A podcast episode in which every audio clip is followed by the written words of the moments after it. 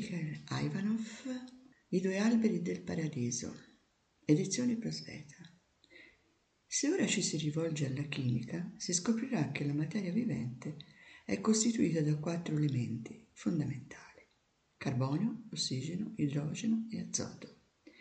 Esiste un gran numero di elementi con moltissime combinazioni possibili tra loro, ma non ci può essere alcuna materia vivente senza la presenza dei quattro elementi che corrispondono ai quattro stati della materia, solido, liquido, gassoso e igneo, dai quali dipende anche la nostra vita.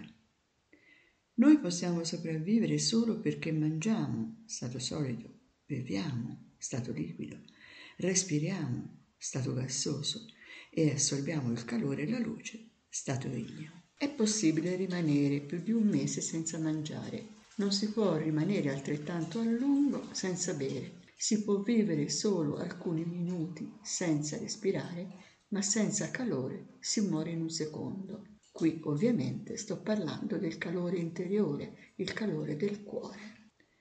Dunque, se classifichiamo i diversi stati della materia in ordine di importanza per il nostro organismo e la nostra vita, abbiamo lo stato igneo o eterico, la luce e il calore. Lo stato gassoso, l'aria, lo stato liquido, l'acqua, le bevande, lo stato solido, il cibo. Simbolicamente, nelle nostre attività quotidiane, lo stato solido rappresenta le azioni, lo stato liquido i sentimenti, lo stato gassoso i pensieri. E lo stato igneo eterico, che è al di sopra dei pensieri, rappresenta l'anima e lo spirito e a ciascuno di questi stati, legati ai quattro elementi, corrisponde nella nostra vita una prova particolare. Allo stato solido i terremoti, allo stato liquido i temporali e le inondazioni, allo stato gassoso gli uragani e le tempeste, allo stato igneo gli incendi e il fuoco. Ovviamente queste prove devono essere anche comprese in modo simbolico, se non sapete lavorare, non stupitevi se la vostra esistenza è continuamente esposta alle intemperie e agli incidenti. Quando arriveranno le prove, tutti saranno obbligati a riflettere sul modo in cui hanno lavorato per purificare il proprio cuore, illuminare il proprio intelletto, ampliare la propria anima e fortificare il proprio spirito. Non crediate di poter attraversare le prove rimanendo tali e quali siete, perché alla dogana verrete fermati da un guardiano che vi dirà cosa porti nella tua valigia? Che vuol dire? Cosa hai nella mente e nel cuore? In essi vedo immagini spaventose. Significa dunque che vuoi entrare a tradimento e penetrare nel regno di Dio con pensieri infernali. Ora mostrami cosa hai nell'anima. Non è certo meglio di ciò che hai nell'intelletto. Non puoi entrare. Nessuno sarà autorizzato a entrare se prima non avrà lavorato per armonizzarsi con il regno di Dio.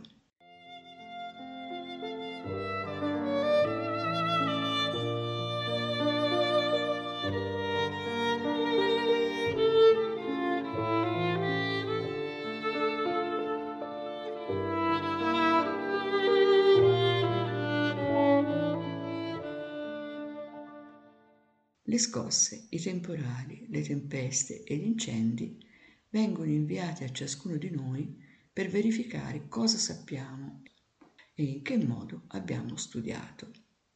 È il cielo che vi parla per bocca mia. Non vi sto rivolgendo delle minacce, ma degli avvertimenti affinché vi decidiate a iniziare questo lavoro su voi stessi. Sì, perché solo a queste condizioni verranno la pace, la felicità e la libertà tra gli esseri umani. Se si continua a parlare di felicità e di pace senza fare nulla per trasformare se stessi, mai niente si aggiusterà. La pace può entrare nel mondo soltanto in virtù di esseri umani che lavorano sinceramente su se stessi. Solo chi instaura la pace in se stesso tra i quattro elementi del proprio essere lavora veramente per la pace. Attualmente nell'essere umano avvengono scene terribili tra il marito e la moglie, l'intelletto e il cuore. La guerra esteriore non è che la conseguenza, la manifestazione dello stato interiore di ciascuno. Nei Vangeli Gesù menziona l'uomo prudente che ha costruito la sua casa sulla roccia. La roccia rappresenta una base solida. E qual è questa roccia? Per il cuore è la purezza, per l'intelletto la saggezza, per l'anima l'amore e per lo spirito la verità. Nell'antichità il discepolo che voleva ottenere l'iniziazione era obbligato a passare attraverso le quattro prove, quelle della terra, dell'acqua, dell'aria e del fuoco. Anche al giorno d'oggi avviene la stessa cosa, ma sotto un'altra forma. È nella vita stessa che il discepolo deve attraversare le prove. Tutto è cambiato nei costumi e nella vita sociale e non è più nei templi che si devono affrontare le prove, bensì nella vita, quando subite delle scosse sul piano fisico, delle difficoltà materiali si tratta della prova della terra.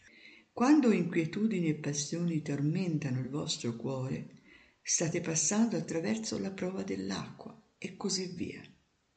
Il mondo invisibile vi invia quelle prove per misurare fino a che punto siete saldi e qualunque tentativo possiate fare per sfuggire a tali prove non potrete evitarle. Molti pensano che per sottrarsi alle difficoltà sia sufficiente trasformare le condizioni materiali. Niente affatto. Non si può cambiare il proprio destino senza prima modificare il proprio essere interiore, la propria filosofia, il proprio comportamento e le proprie abitudini.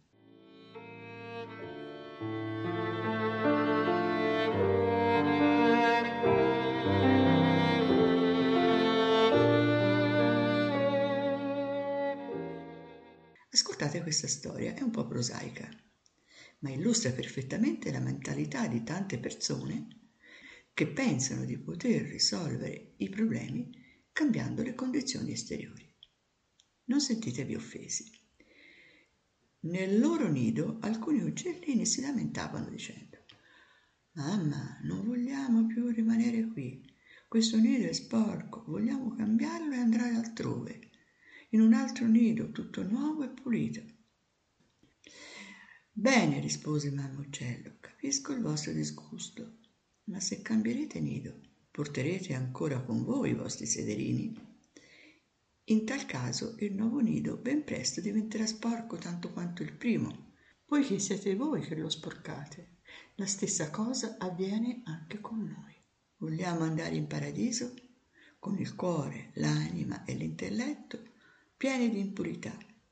Ma se ci lasciassero entrare, ben presto il paradiso sarebbe ingombro di immondizia. Prima di tutto dobbiamo cambiare noi stessi, poiché se siamo puri, ovunque andremo, rimarrà pura anche la nostra casa. Se oggi stesso andassimo ad abitare nel sole, continuando a pensare e ad agire come facciamo, ben presto renderemo anche il sole spento come la terra. Anziché cercare di cambiare le condizioni esterne, dobbiamo cercare di trasformarci interiormente. Talvolta mamma uccello vede che il suo piccolo non vuole provare a volare. Allora lo prende e lo getta fuori dal nido. Mia madre è cattiva, pensa l'uccellino, non mi ama, mi scaccia dal nido ma quando si sente cadere senza sostegno, istintivamente apre le ali e inizia a volare.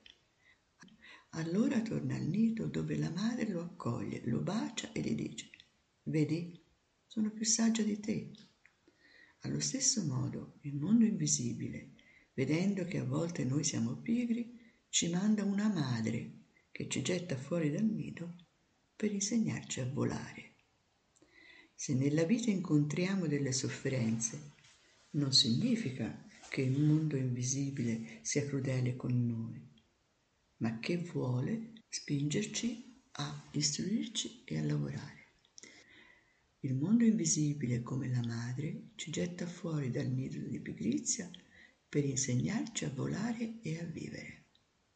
Nella Kabbalah il nome di Dio è formato da quattro lettere, Yod, E, Waw, E.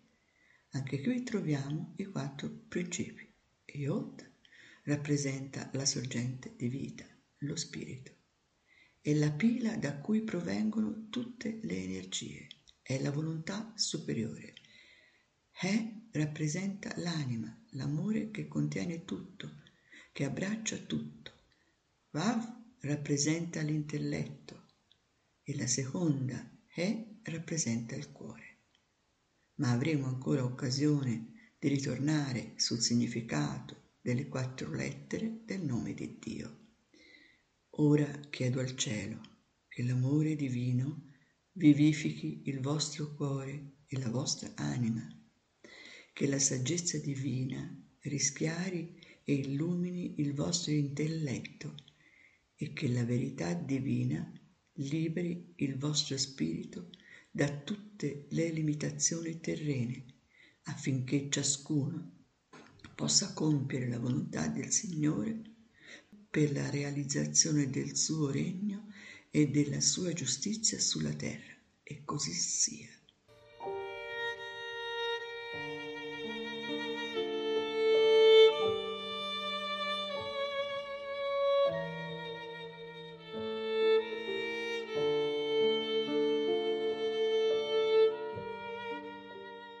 Omra Mikhail Ivanov i due alberi del paradiso, opera Omnia, volume 3, edizione Prosveta, lettura tratta dal terzo capitolo.